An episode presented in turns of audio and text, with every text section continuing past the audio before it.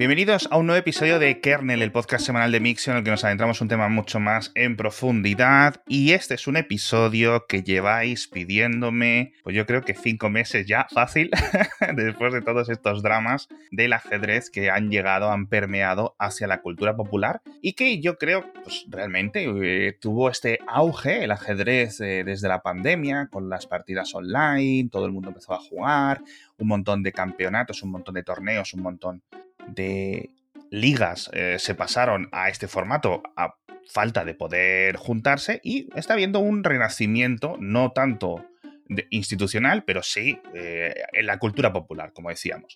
Entonces, hoy vamos a hablar mucho de ajedrez desde su vertiente tecnológica, vamos a explicar todos estos temas, tanto de las trampas, como del doping, como de un montón de cosas, y para hacerlo me traigo por segunda vez a Kernel, a Pedro Salazar. ¿Qué tal estás? Muy buenas, Alex. Pues nada, aquí encantado de hablar contigo y con tu audiencia, por supuesto. Y bueno, pues hablando de ajedrez y tecnología, mis dos pasiones. O sea, esto va a ser subidón. La anterior vez que vino Pedro, vino con su mujer y estuvimos hablando de educación a distancia, de los retos, de todas estas cosas eh, tan complicadas. Pero claro, resulta que a Pedro, por lo primero que le conocía yo, es porque es un crack del ajedrez. De hecho, eres instructor internacional FIDE. Sí, sí, bueno, vino la FIDE hace unos años, empezó con un programa de formación de educadores de ajedrez y, allá que fuimos a sacarnos el título. Sí. Y bueno, pues ahí, ahí lo tenemos, que todavía figura eh, por ahí. La FIDE es como la FIFA del ajedrez, ¿vale? Es decir, no tengo que andar aquí explicando las cosas, pero algunas cositas sí os las voy a ir contando para que no quede un poco en plan dos tíos esotéricos hablando de cosas raras, ¿vale? Esto es un podcast de tecnología.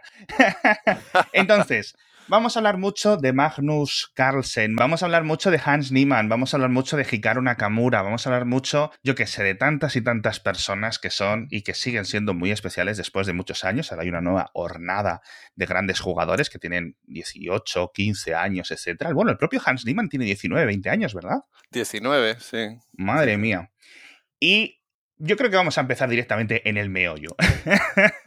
¿Qué es lo que ocurrió? Damos, dame un resumen de lo que pasó en el campeonato de San Luis en Missouri hace unos meses y estas eh, acusaciones eh, por parte de, Magnus Carlsen, para poneros un símil, el Leonel Messi del, ajedrez. Se estaba disputando uno de los torneos más importantes del año, que es la Sinquefield Cup, y en él jugaban los mejores jugadores del mundo. Entre ellos estaba Carlsen, que es el campeón del mundo desde hace mucho y uno de los mejores jugadores de la historia, sin lugar a dudas. Y jugaba una partida contra Hans Niemann, uno de los jóvenes prodigios que más está destacando últimamente. Entonces, el caso es que se disputa la partida, pierde Magnus Carlsen, se pira y se le ve que va un poquito más mosqueado de lo habitual. A ver, todos los jugadores se mosquean cuando pierden, o bueno, se mosquean, no, nos mosqueamos cuando perdemos. Y se pira y tal, ¿no? El caso es que, bueno, pues no queda más como que ha perdido y ya está. Pero publica un tuit eh, unas horas más tarde, sin decir nada explícitamente, simplemente pone el famoso vídeo de Mourinho en el que decía, me callo para no liarla y, tal, ¿no? Y entonces, claro, pues se lió. como pasó con Murillo, pues se lió, ¿no? Decía, hostia, ¿por qué dice esto?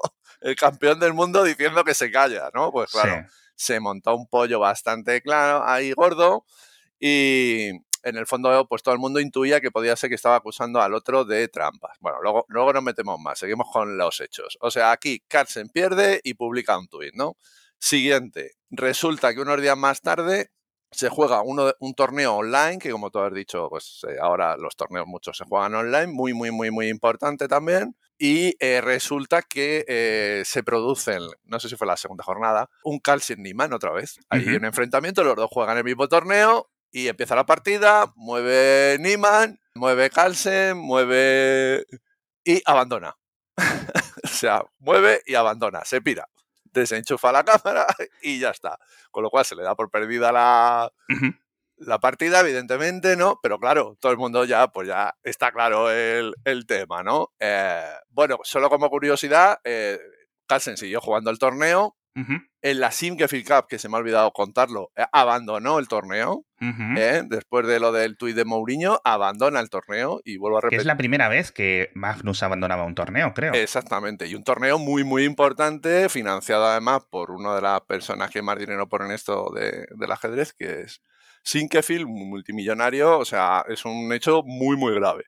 Pero ya abandonar el torneo online en unas partidas en la segunda jugada, pues ya, claro, ya se desató la tormenta absolutamente sobre Niemann, sobre decir, bueno, esto ya es una acusación clara pero velada de que Hans Niemann está haciendo trampas. Eso es el, digamos, el, e, el, inicio, bueno, el estallido de la bomba.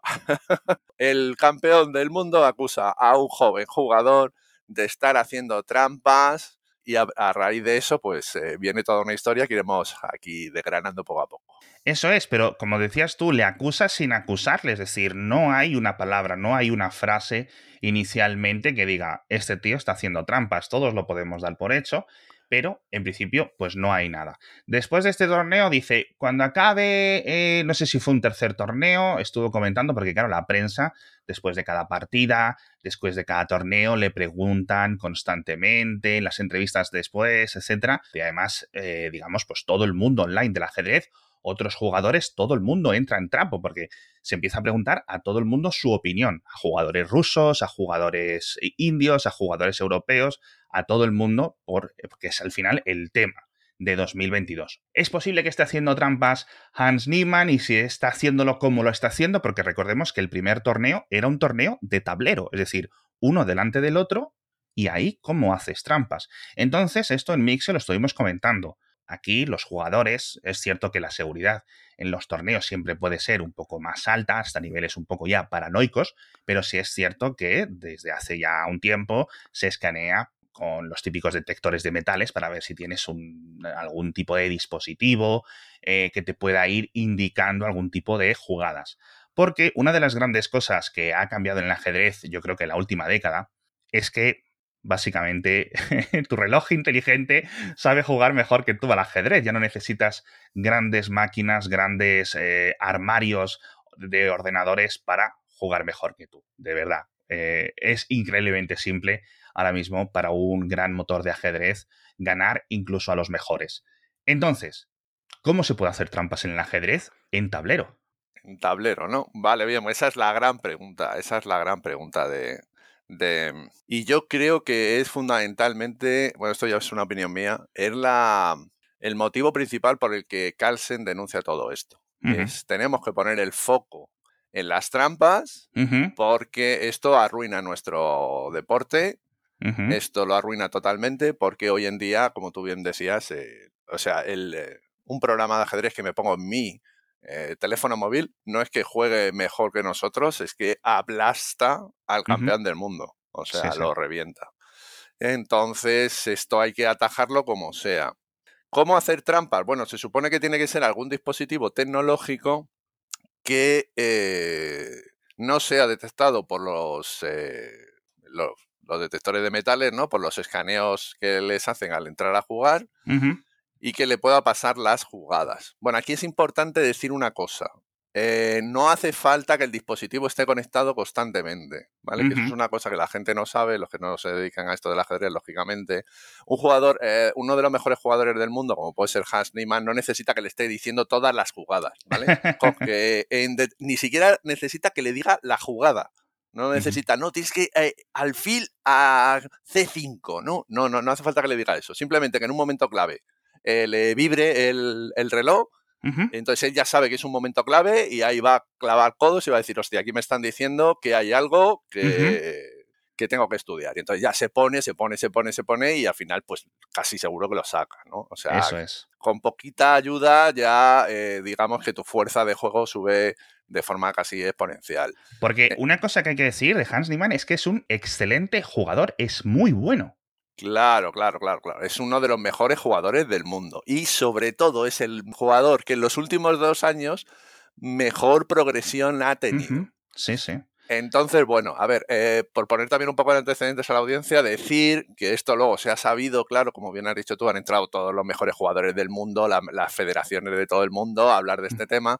Y entonces lo que pasa es que ya había un run run en la élite sobre este jugador, sobre Nima. Había un run run muy grande en el que Carlsen no debía de estar eh, muy metido porque hay, publicadas que una semana antes del bombazo este de, del tweet, digamos, eh, están jugando en la playa Carlsen y Niman al ajedrez, eh, como coleguitas. Sí, sí, sí, sí, sí, sí. o sea que él no debía estar muy metido en este tema, pero luego se ha sabido que el subcampeón del mundo y futuro eh, que va a jugar el campeonato del mundo en los próximos meses. El tercer mejor jugador del mundo y retador también de, por el campeonato del mundo. Eh, o sea, estoy hablando de Neponiachi, Caruana, habían solicitado al organizador del torneo que Nima no jugara. Wow. O que se le aplicaran eh, normas de seguimiento muy estrictas, ¿vale? Entonces, esto no viene de pronto, de, como ha dicho la gente, no, es que es un mal perdedor el campeón del mundo. A ver, el campeón del mundo muchas partidas no pierde, pero lleva perdiendo partidas desde los 14 años. Claro. No le va a entrar una rabieta y se va a ir de un torneo porque sí. Entonces, ese run run. Y yo creo que aquí lo que le pasó un poco a Carlsen también es que se calentó un poco la cabeza con este run run. Igual algunos de los jugadores, claro, ellos hablan entre ellos, y entonces ya entró la partida un poco calentito.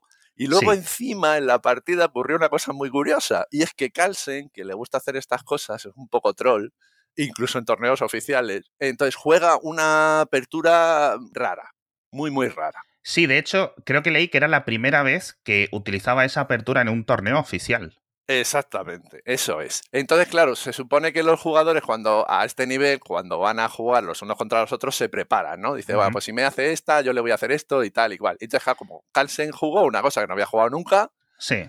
pues dices, bueno, le voy a pillar, el otro no se puede haber preparado y voy a jugar una cosa muy rara.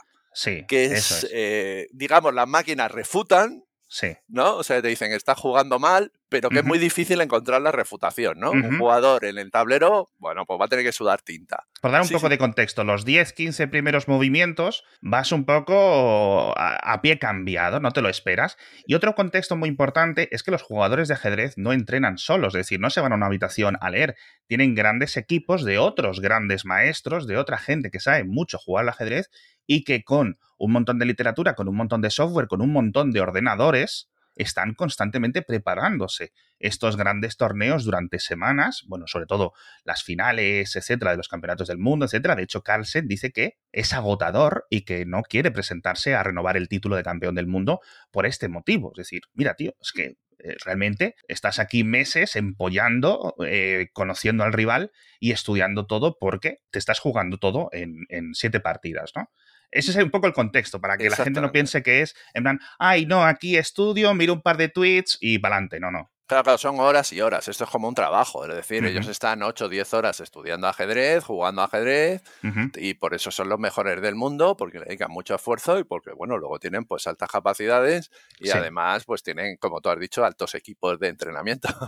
Eso es. no es casualidad.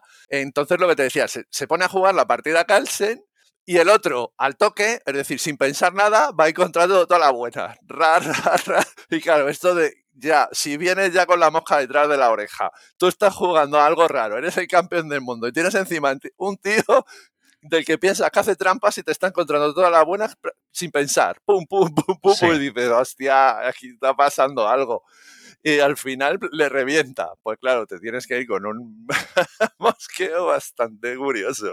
Porque esa es otra de las grandes cosas que decía, por ejemplo, creo que Hikaru Nakamura, que ahora mismo es el, yo creo que el mejor jugador de, ajedrez en modalidad rápida. O sea, yo creo que no tiene, no tiene rival, uno de los grandes. Sí, uno de los mejores. De hecho, se acaba de proclamar pseudocampeón del mundo de ajedrez 960, lo que se llama ajedrez Random Fisher. O sea, uno de los mejores jugadores del mundo de ajedrez y especialmente bueno en, ajedrez rápido. Eso es, que a pesar de su nombre japonés, él nació en Japón, pero es estadounidense. Decía eh, Hikaru.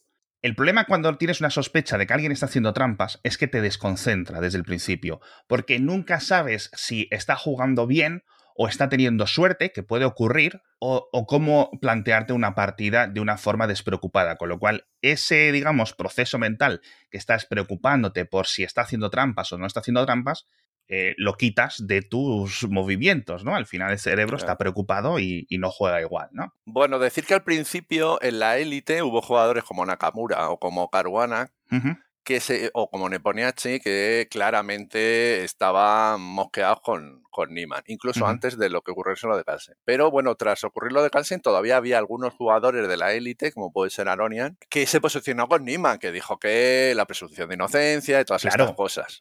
Pero que dos semanas después jugó otro torneo también con, con la élite, en el que también estaba Carlsen y tal, y él volvió a hacer otras declaraciones en las que ella dijo que entendía lo que había hecho Carlsen y por qué lo había hecho.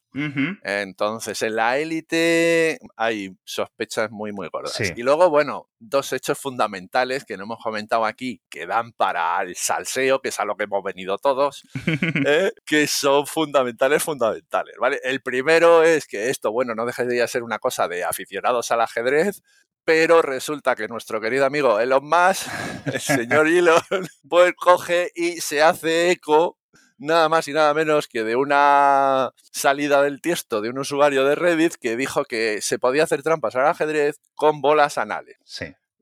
O sea, tú te metes un artilugio por el recto, eso no se detecta en los escáneres y luego lo que haces es eh, hacer vibrar las bolas anales. Incluso llegaron a especular que las vibraciones podían ser en morse para indicarles le podían indicar la casilla, ¿no? Sí. Eh, Porque, de nuevo, no necesitas que te cuente una Biblia una frase entera. Es decir, no son las respuestas de un examen.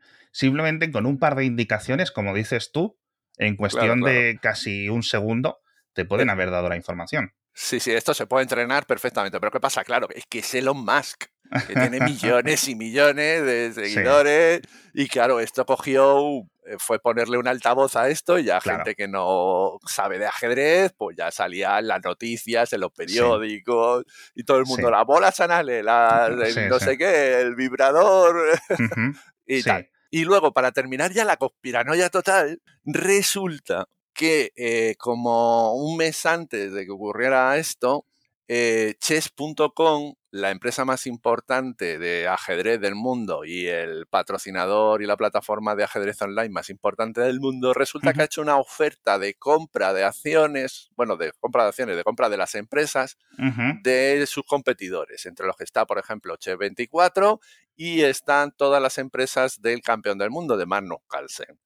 ¿Y por qué es esto importante? Porque resulta que se sabía que eh, Hans Niemann había hecho trampas en esta plataforma, en chess.com. Eso es.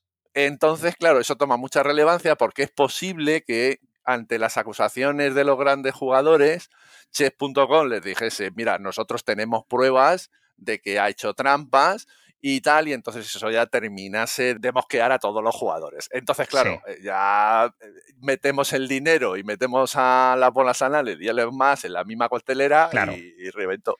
Sí, Aquí un poco más de contexto. El propio Hans Niemann, que recordemos tiene 19 años y estos tres últimos años es cuando ha subido, como dice Pedro, eh, a su máximo nivel, él eh, comentaba que él jugaba online, en, se metía en Twitch, jugaba en chess.com o jugaba lo que sea, grandes partidas, torneos, partidas, digamos, de pachanga, etcétera, del todo tipo, y estaba horas y horas y horas en Twitch como forma de trabajo. Es decir, otras personas están jugando al Call of Duty, pues él jugaba al ajedrez para conseguir dinero. ¿Qué es lo que ocurrió? Que en algunas ocasiones a él, de hecho en una ocasión ocurrió en directo, le cerraron la cuenta de chess.com mientras estaba jugando una partida. ¿Por qué le cierran la cuenta de chess.com en directo? Porque, ahora lo explicará mejor Pedro seguramente, estos sistemas informáticos en los que estás jugando es trivial para ellos saber si tú constantemente estás haciendo movimientos que cuadran con algunas de las líneas que te puede producir o que te puede indicar la máquina. Entonces, ahora Pedro, me puedes explicar tú, oye, ¿y cómo se hace trampas cuando estás jugando online? Porque a lo mejor la gente no lo sabe. Claro, esto sería el, doping, ¿no? El doping, hay dos tipos de doping, el doping de todos los deportes, de que luego hablamos también, y luego está el doping en ajedrez que se llama doping electrónico, quiere decir que te está ayudando una máquina. Entonces, ¿qué ocurre? Bueno, los jugadores, digamos, humanos tenemos unos límites, no podemos calcular eh, eh, una variante de a 20 jugadas vista eh, con multitud, con millones de jugadas intermedias, es imposible, ¿no? Pero claro, la máquina sí puede. Entonces él te dice, no, mira, aquí ya estás perdido, porque yo sé esta línea 20 jugadas que te voy a reventar.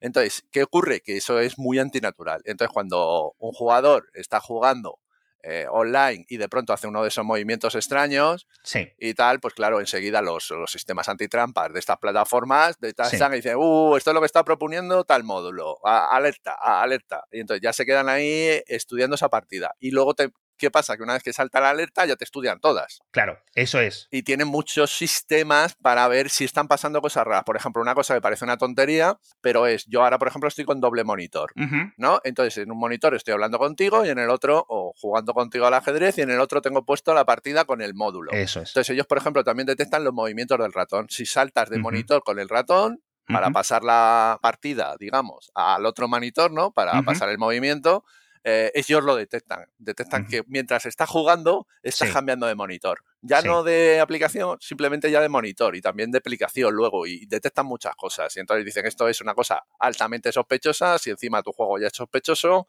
pues pruebas de trampa y baneo al canto. Eso es. Y luego sistemas estadísticos que revisan tus historiales de partidas. Es decir, una vez que se empiezan a detectar ciertos positivos, pues se revisa. Porque al final es muy difícil probarlo, porque en alguna ocasión se juegan partidas de esos que se le dice, bueno, no sé si se le dice siempre idénticamente, pero es en plan 100% perfectas. Es decir, hay una línea que la ha seguido uno de los grandes motores eh, de ajedrez y tú desde, yo qué sé, el movimiento 14 la has seguido perfectamente. Es decir, todas las respuestas, todos tus movimientos han sido el número uno recomendado como respuesta por un motor, ¿no? Que hay varios, con lo cual tienes que ejecutar varios porque cada uno tiene diferentes respuestas. Y si estás siguiendo la misma, tal. Pero ¿cuál es el problema? Que no hace falta que estés siempre haciendo trampas en todos los movimientos. Puedes hacerlo, como decía Pedro, en un momento clave o en uno de cada cuatro o cuando a ti te apetezca, ¿no? Claro, claro, claro. Eh, ahí, ahí está la clave. Es, eh, simplemente con que te den en los momentos eh, más importantes que te digan esto, pues ya con eso un jugador importante ya te, te, ¿Qué pasa? Que con lo que tú has dicho es muy, muy importante, el análisis estadístico. Una vez que te pillan haciendo trampas o que creen que te han pillado haciendo trampas, pues ya es que, claro, hoy en día con las herramientas que hay, es que te, te, miran hasta el color de los gallumbos. Sí, sí, sí, sí, sí, te empiezan a analizar todo lo que ha jugado, con todos los módulos, y entonces aquí ha habido pues todo tipo de teorías, desde que hacía trampas eh, de tal manera y de tal otra. Lo que sí queda demostrado, chess.com finalmente saca una carta en la que dice que efectivamente, porque Niman reconoce que hizo trampas de 12 a 16 años en la plataforma. Vale, las plataformas, otra cosa importante que decir, a chess.com, las plataformas online no hacen mucha publicidad de los baneos. Eso es porque no les interesa, no les interesa nada que se sepa que su plataforma se hacen trampas, eh, porque entonces la gente no vaya a jugar. Entonces lo hacen siempre de una forma bastante, bastante discreta. ¿eh? Sí, es decir, te cierro la cuenta, te abres otra o lo que sea, pero también es importante decir que no es el primer gran maestro baneado de chess.com. Lo que pasa es que no sabemos cuáles han sido los otros cuyas cuentas han sido mm, suspendidas, porque pues es un poco lo que dices tú, muy discreto. Sí, exactamente. Lo hacen de forma muy, muy discreta y eso es lo que se está viendo que a lo mejor no es la política más correcta. ¿no? A, eh, esto se suma otra cosa que también es importante decirle a los, a, los oyentes, que es que la, la FIDE, la Federación Internacional, eh, no tiene un protocolo antitrampas. Increíblemente, en, en, pleno siglo XXI, ya en 2022, no hay un protocolo antitrampas. Hay un más o menos un protocolo en presenciales, pero nada en online, ¿no? O sea, como siempre, las, las, las, federaciones, las instituciones siempre van muy por detrás de todo. Entonces, eh, ahí es importante. Entonces, Niman dijo que había hecho trampas eh, entre los 12 y los 16 años y en torneos sin importancia. Y Chess.com sacó una carta diciendo que la habían pillado con más de 16 años, que fue con 17, recordemos que tiene 19, o sea que tampoco es que, esto haya sido hace muchísimos años, o sea, se hace nada. Y que además era en torneos con premios. Esto también es importante decírselo a la audiencia. O sea, hoy en día en Internet se juegan torneos, por ejemplo, chess.com tiene un torneo que es el torneo del millón de dólares. O sea, ya estamos hablando de mucha, mucha, mucha pasta. Entonces es muy goloso hacer trampas, porque claro, te puedes llevar un premio pues bastante importante. Eso es. Eh, entonces se sacó y le dijo, oye, no, que te hemos pillado aquí, aquí y acá. ¿Vale? Tras esto, Carlsen finalmente emite un comunicado en el que acusa ya realmente de haber hecho trampas a, a Hans Niemann y dice que no puede decir más porque si no le van a demandar. Que aquí también es muy importante saber que eh, las demandas eh, están sobrevolando todo este tema y hay un precedente de un gran maestro que fue baneado de chess.com, le expulsaron por hacer trampas, eh, recurrió a la justicia y ganó. Ganó y le tuvieron que indemnizar con una pasta muy, muy importante que ese jugador jamás habría conseguido en ningún torneo online porque no era tan bueno. Entonces, ¿qué pasa? Pues que van con muchos pies de plomo. Tanto Carlsen como Chess.com se veía claramente que estaban asesorados para no decir nada que luego pudiese ser usado en su contra. Exacto, porque es que es muy difícil probar a ciencia cierta realmente que está haciendo trampas. Al no ser que le pilles con un dispositivo o al no ser que le pilles algo haciendo específicamente, como decía él, pues lo del monitor o no sé qué, etcétera, realmente no tienes pruebas, no tienes pruebas, es decir, eh, ya no es en plan como en el ciclismo o en el béisbol o en el fútbol, que puedes hacer algún tipo de análisis de sangre y puedes encontrar diferentes químicos que, oye, dices, es que esto es imposible que sea natural, ¿no? Que esto también ocurre, quiero que lo recordemos para, el final. Eh, pero dentro del juego de tablero, otro tipo de trampas, quizás más tradicionales, es eh, la presencia tanto de público como de otros jugadores que te puedan hacer algún tipo de indicación, no hablando, simplemente, por ejemplo, en la posición en la que están. Es decir, si alguien se queda en una esquina, es que tienes que mover el caballo, si se queda en otra esquina, es que tienes que prestar más atención al alfil o lo que sea, ¿no? Sí, sobre mm, trampas al ajedrez ha habido muchas. Eh, incluso, a ver, los jugadores de ajedrez eh, son un poquito paranoicos. Ahí está a punto Aronian cuando se posicionó a favor de Hans Riemann, dijo, vamos a ver, en este mundillo todos eh, somos bastante paranoicos, ¿no? Siempre piensas que alguien está haciéndote trampas. Claro. Y esto proviene de, pues de, la historia del ajedrez hay pues, momentos, yo diría que hasta hilarantes, ¿no? Mm. Hay acusaciones de trampas de que les pasaban los movimientos en, los yogures que les ponen en las mesas, pues ellos tienen una botella de agua para beber y tal. Entonces, en los campeonatos del mundo, pues a veces, antiguamente, que duraban las partidas días, no ya muchas horas, sino que es que duraban días, pues les llevaban unos refrigerios y unos yogures y no, pues que les pasaban el, en el yogur las estas, o bueno. Eh, también los jugadores, como son muchas horas, pues tienen que ir al baño. Eso eh, es. entonces, claro, en el baño, pues te pueden haber dejado una nota en cualquier sitio escondido o vete tú a saber, ¿no? O sea, es que hay multitud de posibilidades. Puedes comprar al árbitro, porque tiene que haber siempre, hay, en las partidas de ajedrez hay un árbitro. O sea, que vamos a hablar de los árbitros, ¿no? Y el fútbol, pues en el ajedrez también hay un árbitro. Sí, sí, pues Es una persona y entonces, pues yo qué sé, que se te pone a, ver las partidas, como has dicho tú, por un lado, pues es que cuidado, y si se pone a ver por los otros, es que tienes que atacar. Y cosas tan sencillas como esas, ¿no? O sea, en torneos menos importantes, eh, digamos en colegios o cosas un poco más locales, el, la trampa más usada es, ay, tengo que ir al baño a mear, saco el móvil, miro por dónde estamos y vuelvo y de repente tengo una línea de cinco jugadas que te, que te, revienta, que te revienta. Y eso es muy difícil de detectar, es importante que se lo digamos a los oyentes. ¿Por qué? Porque tú no puedes entrar en el baño de la gente, tú no puedes entrar y abrirle la puerta a una persona y decir, a ver, ¿estás cagando o estás mirando el móvil? Es que eso, a ver, la privacidad está por encima del derecho de las personas, por encima de lo demás, ¿no? Sí. Entonces, claro, es, es muy, muy difícil. La comunidad se lanzó a lo bestia. Vamos a mirar las partidas de Hans Niemann desde que tiene 10 años a ver qué está pasando, ¿no? Claro. Y bueno, tampoco hay nada muy concluyente. Sí que es cierto que tiene un crecimiento brutal eh, en su S, pero bueno, también hay otros jugadores que tienen un crecimiento Eso es muy grande, ¿no? Entonces, bueno, hay, hay distintos tipos de estadísticas. Cuando sale una diciendo, no, aquí se demuestra que hace trampas, o por lo menos que esto no es normal, pues sale otro informe diciendo, bueno, vamos a ser un poquito más cuidadosos con el análisis de datos y, dice, pues parece que no, no, podemos ser tan contundentes. Eso es.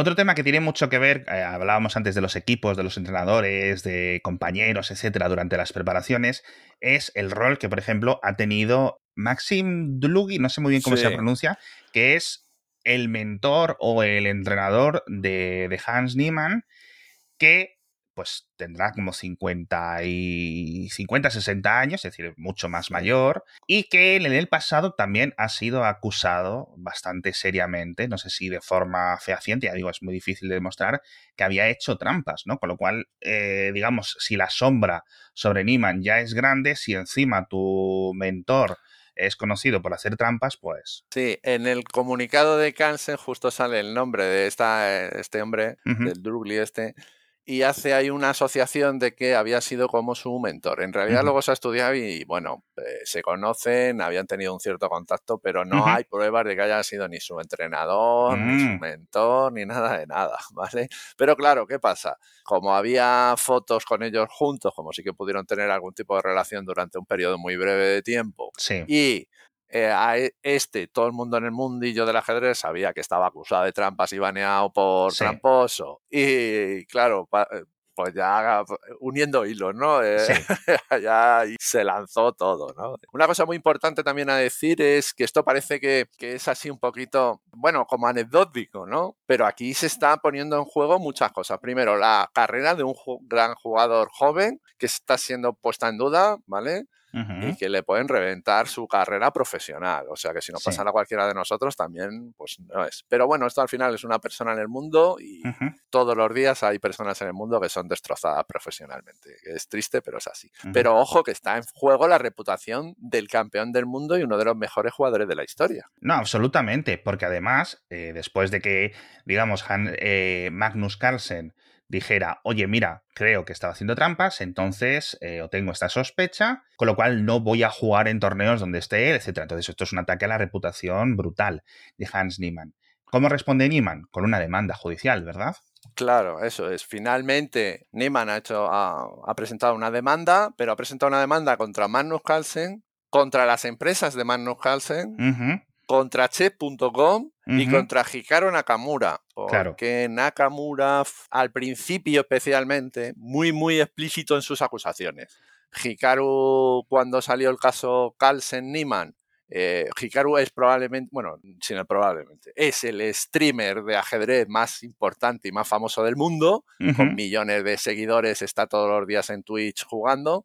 Sí. Y él inmediatamente se puso a analizar las partidas y a ver cosas y dijo que, que era un tramposo. No exactamente así, pero casi.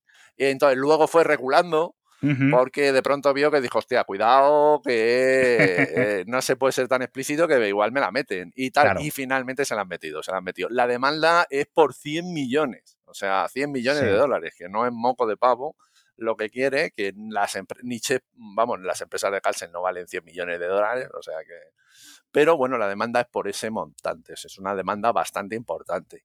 Veremos a ver dónde llega la demanda. Lo cierto es también que han tenido bastante, bastante cuidado en legalmente, tanto Carlsen como Chess.com. Yo creo que han ido con pie de plomo. Sí.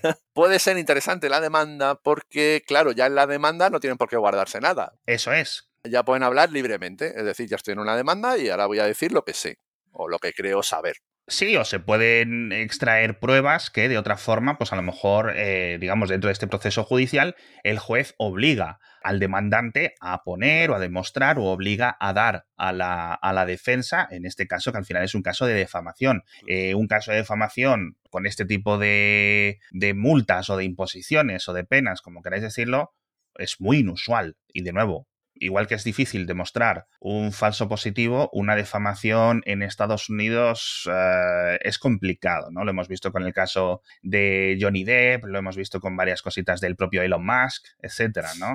Pero sí es cierto que Hans, pues ahora mismo su reputación haya hecho trampas o no, está por los suelos. Pero claro, no es que le acuse Pepito, es que no es en plan, ah, un tío random, no, Exactamente, es el que ha tenido los huevos también, porque eso, Nakamura, no, pero ¿cómo era? Nep, Caruana, todos tenían ahí, y le, entre bambalinas, le estaban diciendo a los organizadores de los torneos que, oye, este tío no es trigo limpio, y Carlsen ha tenido los huevos. La gente está diciendo que esto es una rabieta de mal perdedor. A ver, yo vuelvo a decir lo mismo. O sea, Carlsen no pierde muchas partidas, pero algunas pierde y le sientan mal. Pues claro, que le sientan mal, nos ha jodido. Ese campeón mm. del mundo, ¿cómo no le va a sentar mal perder una partida? Luego, por cierto, en la partida que comentábamos, que el tío jugaba ahí súper rápido, cosas súper complejas, ¿vale?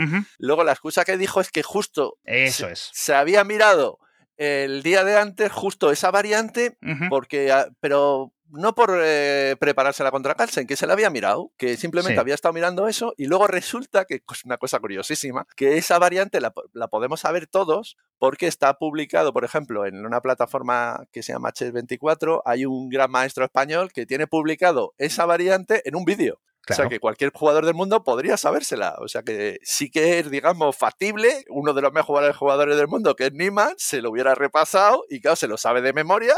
Y el otro, Carlsen jugando ahí diciendo aquí te pillo, aquí te pillo, aquí te pillo, y el otro al toque, ra, ra, ra. Pero bueno, también es cierto que tú no te puedes mirar todas las variantes de todas las jugadas, de todo. Es, es, muy complicado. Y encima acordarte, ¿no? O sea, ya.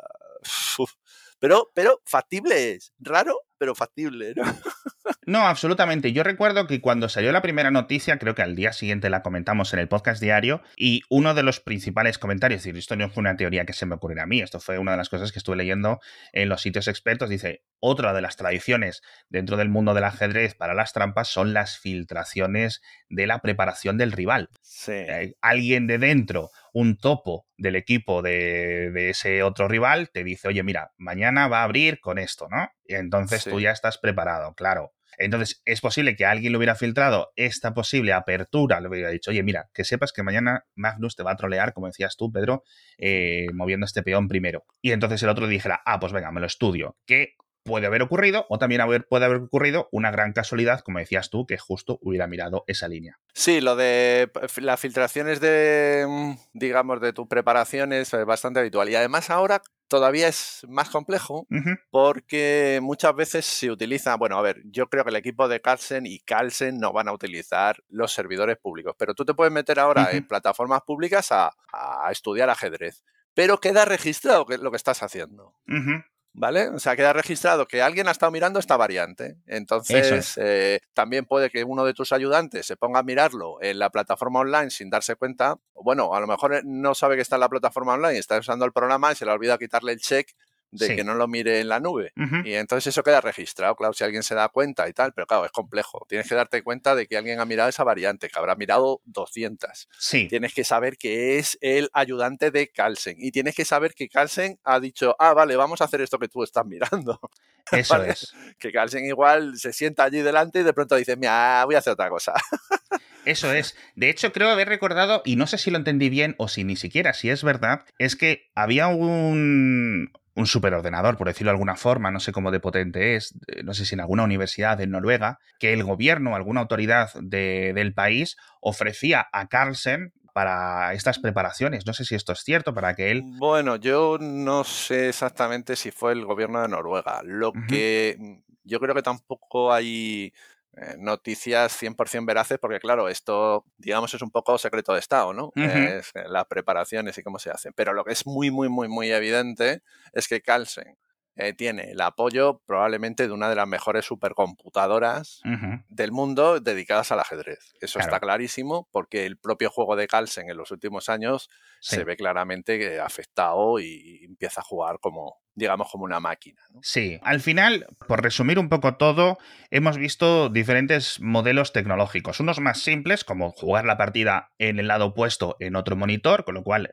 la máquina te dice lo que tendrías que mover tú. Tú simplemente haces los movimientos de rival. Hemos comentado las filtraciones de, lo, de tu equipo. Hemos comentado los movimientos del árbitro, los movimientos de otra gente eh, que esté dentro del, del público hemos comentado también las filtraciones de bases de datos, hemos comentado un montón de cosas que podrían haber ocurrido. Pero nos queda un tema muy importante que quizás es el más tradicional y que no sé si decir lo que es tecnológico, es más bioquímico, pero sí que es algo que lleva volando desde la Guerra Fría, donde el prestigio de la Unión Soviética y de India y de Estados Unidos y de todo el mundo, pues dependía de quién ganara una de estas partidas, ¿no? Cuéntame más sobre este dopaje químico. Bueno, sobre esto se ha hablado mucho, como tú dices tú, desde mucho tiempo atrás. Eh, hay ciertas sustancias que permiten, digamos, subir el rendimiento a un ajedrecista bueno, pues eh, en principio sí. El problema del ajedrez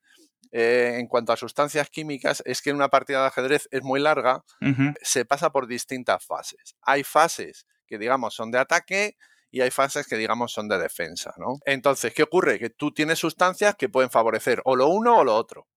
No tienes sustancias que valgan para todo.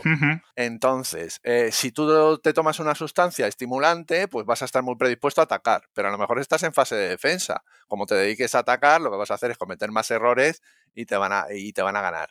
O al revés, tú te dedicas a tomar una sustancia que te, en vez de que sea antiestimulante, ¿no? Que te relaje y tal. Entonces estás en fase de defensa cuando en realidad tienes ahora la posibilidad de atacar y ganar.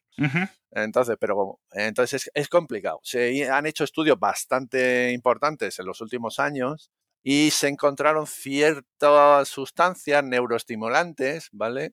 Que podrían llegar a mejorar el rendimiento entre un 10 y un 15%. ¿Vale? Que dices, coño, pues es bastante.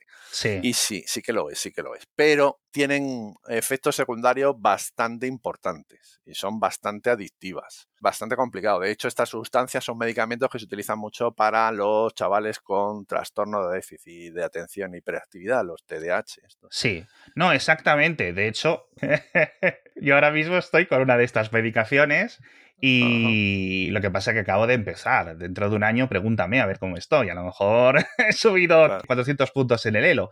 Pero sí es cierto que es, e, e, es, muy curioso. Es decir, que es lo mismo que la gente se toma en las épocas de empollar para un examen, pues aquí decir, bueno, necesito un poco el cerebro que no esté distraído, que no se vaya o que, pues en vez de ser capaz de calcular, yo qué sé, 10 movimientos, sea capaz de calcular 12. O sea, no es una cosa que te ponga como una máquina o como un robot. Simplemente es que te dé un poquito, como el dopaje en el ciclismo. No es que seas un mal ciclista, es que simplemente necesitas que en una etapa de hora y media darte 30 segundos más. No necesitas más. Eso es, eso es. De hecho, este tipo de productos, por ejemplo, también los tomaba, eh, los tomaba Simone Biles, eh, la campeona olímpica de, gimnasia, que, que, finalmente se retiró y tal. Y, o sea, que, que es relativamente habitual en ciertas enfermedades y tal. Después de todo esto, o sea, decir el de y tal, decir que los jugadores desde hace muchos años, como el ajedrez quiere ser olímpico, pasan controles de orina, ¿eh? siempre se ha dicho que era un poco innecesario, por esto que te digo de que en realidad no vas a subir mucho el nivel. Claro. Y luego además hay que recordar que si alguien sabe de esto, eh, son los rusos. Claro. ¿Vale? Que siempre han tenido un programa de dopaje brutal. De hecho, están baneados de las Olimpiadas, que no pueden competir con su. porque hay eh, dopaje institucional en multitud de deportes. O sea, es conocido, están sancionados por ello. ¿Por qué no lo iban a hacer en el ajedrez? Claro. Y efectivamente, ¿por qué no lo iban a hacer? Pero quiero recordarles a los oyentes que el último campeonato del mundo se, eh, lo disputa un ruso contra Carlsen y pierde. El anterior, o uno de los anteriores, fue otro ruso. Estoy hablando de Neponiache, que fue el último. Y el anterior fue Kariakin también otro niño prodigio y tal, que disputó el campeonato del mundo y tampoco le ganó. Y además, por supuesto, pasaron todos los controles. Eh, si en algún sitio no hay eh, ninguna prueba de que los rusos estén haciendo dopaje químico, es justo en el ajedrez. Y si los rusos no lo tienen, es que no lo hay. Yo tengo que decirte que a nivel eh, básicamente espectador de sofá. A mí Nepo, eh, Jan Nepomiachi, o sea, es que me cae brutal, me parece un tío increíble, me parece un tío dentro de sus formas de ser hasta gracioso, te diría. O sea, si yo querría ser su amigo, ¿sabes? A lo mejor no querría ser amigo de un montón de ajedrecistas que digo, este tío es un imbécil, ¿no? O sea, es un crack, pero es un imbécil. Pero yo de, de Nepomiachi, pues la verdad que, no me importaría ir a tomarme algo con él porque tiene pinta de que es, eh, es un crack. ¿Qué más nos queda por contar? Pues yo creo que nada, yo creo que nada. Esto es salseo en el ajedrez. Eh, bueno, contar, por ejemplo, para que se haga una idea de la audiencia, que a pesar de la demanda de 100 millones, tío, o sea, el caché de Niman se ha multiplicado por 5. O sea, antes para invitar a Animan a un torneo le tenías que dar 5.000 dólares y ahora le tienes que dar 25.000 para que vaya. O sea que a Animan tampoco le ha venido nada mal el movido en este. Eso es, al final es muy difícil de demostrar. Bueno, nos vamos a ir, estaba hablando ya ahora de Nepo, vamos a irnos con un poco de anécdota personal. ¿Quién es tu jugador favorito del ajedrez? Mi jugador favorito. Ah, esa es una buena pregunta. Si hablamos de mi jugador favorito, yo soy muy de Viswanathan Anand, el anterior campeón del mundo, al que reventó Magnus Carlsen. Te iba a decir yo el mío. O sea, yo desde pequeño siempre súper fan, no para tatuármelo, para ponerme una foto de, de bici, eh, pero ¿sabes cómo comenzó? Yo imagino que como muchas personas, porque vivía aquí el tío Madrid. Este es un tío de la India pero vivía en la Sierra de Madrid. En Collado Mediano, sí sí. sí, sí, sí, Y ahí vivía mi tía, y entonces, claro, yo de pequeño jugaba al ajedrez, y me decían, pues donde tu tía vive el campeón del mundo. Bueno, no sé si por entonces ya era el campeón del mundo, ¿no? Porque yo era muy pequeño, pero era un crack, era un crack. Y jugaba, y, y de repente, que pues era muy raro que un tío de la India, con su familia, con sus hijos, llevándolo al colegio ahí en, la Sierra de Madrid y fuera el campeón del mundo, ¿no? Y además, pues la gente de, ese pueblo, de esa ciudad pequeña de las montañas de Madrid, pues ya, pues es un tío que viene aquí a la tienda, está jiji, jaja, cuéntanos cosas, va a las reuniones de Lampa, es decir, claro, claro. y a mí eso me impactó, esa cercanía, pero es que de verdad que sigue siendo un crack. Por cierto, eh, Anand, uno de los pioneros del aprendizaje apoyado por máquinas, si no recuerdo mal, ¿no? Sí, sí, sí, sí, efectivamente, sí, sí, así es. Sí, sí. A mí lo que más me mola es la normalidad. Es un tío normal, eh, con el que puedes hablar de forma normal, no sé qué, es un puto genio, es evidente, pero, pero es una persona como muy normal, ¿no? Y mm. es una demostración de que una persona normal, que tenga unas altas capacidades, evidentemente, pero es una persona normal, o sea que es una demostración al mundo de decir, joder, esforzaros e intentar llegar a vuestro límite. Su límite ha sido ser campeón del mundo. Yo, por mucho que me forzase, seguramente no llegaría a ser campeón del mundo, pero es que no me voy a forzar. Por lo tanto, es que no. es un, toque de atención, ¿no? Porque, claro, ves a Carlsen y dices, joder, que este tío es un puñetero genio o a otro, ¿no? Pero este le ves es normal, joder, es que es normal. es que es como dices tú, ¿no? El papi, el abuelete que llevan los nietos al, al cole sí, sí. Bueno, él ya se volvió a la India hace muchos años, ¿no? Sí, sí, sí, Bueno, siempre ha tenido ahí una relación un poco amor-odio con la Federación India. Es verdad. Y tal, pero bueno, ahora India es probablemente la, la cuna de los, pues igual del futuro campeón del mundo, no sería raro. los, principales eh, jugadores jóvenes eh, más talentosos vienen de ahí. Di el nombre de quién creo que, de quién creo que vas a decir. De Gukesh o de Sarin, no, pero es que hay muchos, ¿eh? hay, hay, hay, hay, muchos jugadores de, de Pragananda, de, hay, hay, tantos, hay, hay muchos, a, a, saber quién será, ¿no? Creí que vas a decir a Praga. Sí, a Pragananda. Ah, sí, sí, sí. sí, es que este chaval, o sea, es que este es un, este es un mico, de verdad, este es un chavalito de 35 kilos que le ves ahí en la silla, que todo le queda grande. A ver, que no, no es pequeño de que tenga 8 años, que tendrá como 15, 16, pero a nivel de que le soplas y se cae y se lo lleva. Sí, sí, sí. Y es un crack. De hecho, Carlsen perdió hace poco un par de partidas contra él y, y se quitó el sombrero y decía, es que al final me quito el sombrero de la forma en la que ha jugado, porque otro tipo de, este tipo de grandes jugadores son capaces de reconocer cuando están jugando contra alguien muy creativo, contra alguien de una forma, o contra alguien que está simplemente repitiendo líneas de un entrenamiento, de un ordenador, lo que sea, ¿no? Entonces, eh, la verdad es que eso se, tiene es en cuenta. Es que, bueno, en realidad el ajedrez no es más que la punta de lanza de lo que cambia la sociedad, el sector educativo en, en, el mundo, ¿no? Porque es hoy en día los campeones, o sea, los mejores jugadores se ven ya, como dices tú, a partir de los 15 años y de 15 a 18, pues ya tienes jugadores entre los 10 mejores del mundo y tal. es decir, y antiguamente era imposible. ¿Por qué? Porque para antiguamente se estudiaba con libros y los libros solo estaban en la Unión Soviética. Mientras te llegaba un libro que había salido en Estados Unidos y lo traducían y no sé qué, y tú luego lo pasabas en un tablero físico, jugada a jugada, ibas tomando notas, no sé qué. eso hoy en día es automático. O sea, lo que antes tardaba un jugador seis meses en estudiar, ahora un chaval de esto lo hace en una semana. Entonces, claro, ¿Qué ocurre? Que eso no solo está ocurriendo en el ajedrez, en el ajedrez es muy evidente, pero en realidad los medios que tienen actualmente los chavales hoy en día son brutales, son brutales. Entonces, eh, yo siempre lo digo, ¿no? Que nos quejamos siempre de las generaciones y tal, pero sin duda alguna la actual generación de jóvenes son los mejores preparados de la mm. historia, sin lugar a dudas. También tenemos los peores preparados. Es decir, porque que no quiere usar nada de esto, pues claro, se queda muy lejos. Antes, digamos, yo estudiaba antes de la ESO, ¿no? En la EGB, pues había alumnos malos y alumnos buenos, pero digamos que había una graduación entre ellos bastante normal, pequeños saltitos que te iban llevando, ¿no? Pues el 2, el 3, el 4, ¿qué pasa? Que ahora no, ahora están los que usan los medios y, y se apoyan en ellos, pues son los de 10 y están los que no se apoyan en ellos y son los del 1. Entonces, que están tan, tan separados que son prácticamente imposibles de, de, de, juntar y eso pues está pasando en las aulas y, y, bueno, ya lo viviremos en, en, un futuro no muy lejano. Eso es. Bueno, espero que os haya quedado un poco más resuelto dentro de todo este contexto del ajedrez, pero siempre que desde una perspectiva eh, tecnológica de lo que está cambiando este deporte, de lo que está cambiando y evolucionando gracias a este sistema máquina-humano, etcétera. Yo creo que el futuro pasa, como decías tú, por el 960, por este ajedrez aleatorio de salida. Yo creo que le da mucha, mucha más vidilla a todo, a todo esto. Y, vamos a ver un poco cómo cambia, porque el ajedrez eh, del siglo XX es muy diferente al del siglo XIX y el del siglo XXI es muy diferente al del siglo XX y cosas así. Muchísimas gracias, Pedro, Pedro Salazar, por estar con nosotros en Kernel. Pues nada, nada, un placer, un placer y nada, decirle a los oyentes eh, que no hagan trampas, joder. O sea, ¿qué mérito tiene que tu móvil me reviente a mí? Coño, pues si ya lo sabemos, joder, si ya lo sabemos. Aquí lo interesante es una batalla entre dos personas que están jugando y a veces ganas, a veces pierdes y ya está, y, y, punto, y te estás entreteniendo. No tiene ningún sentido eh, utilizar una máquina que sabes que va a ganar al campeón del mundo. Así es que juguemos tranquilamente y, ya está. Y pasároslo bien o pasémoslo bien jugando unas partiditas y, punto pelota. Sí.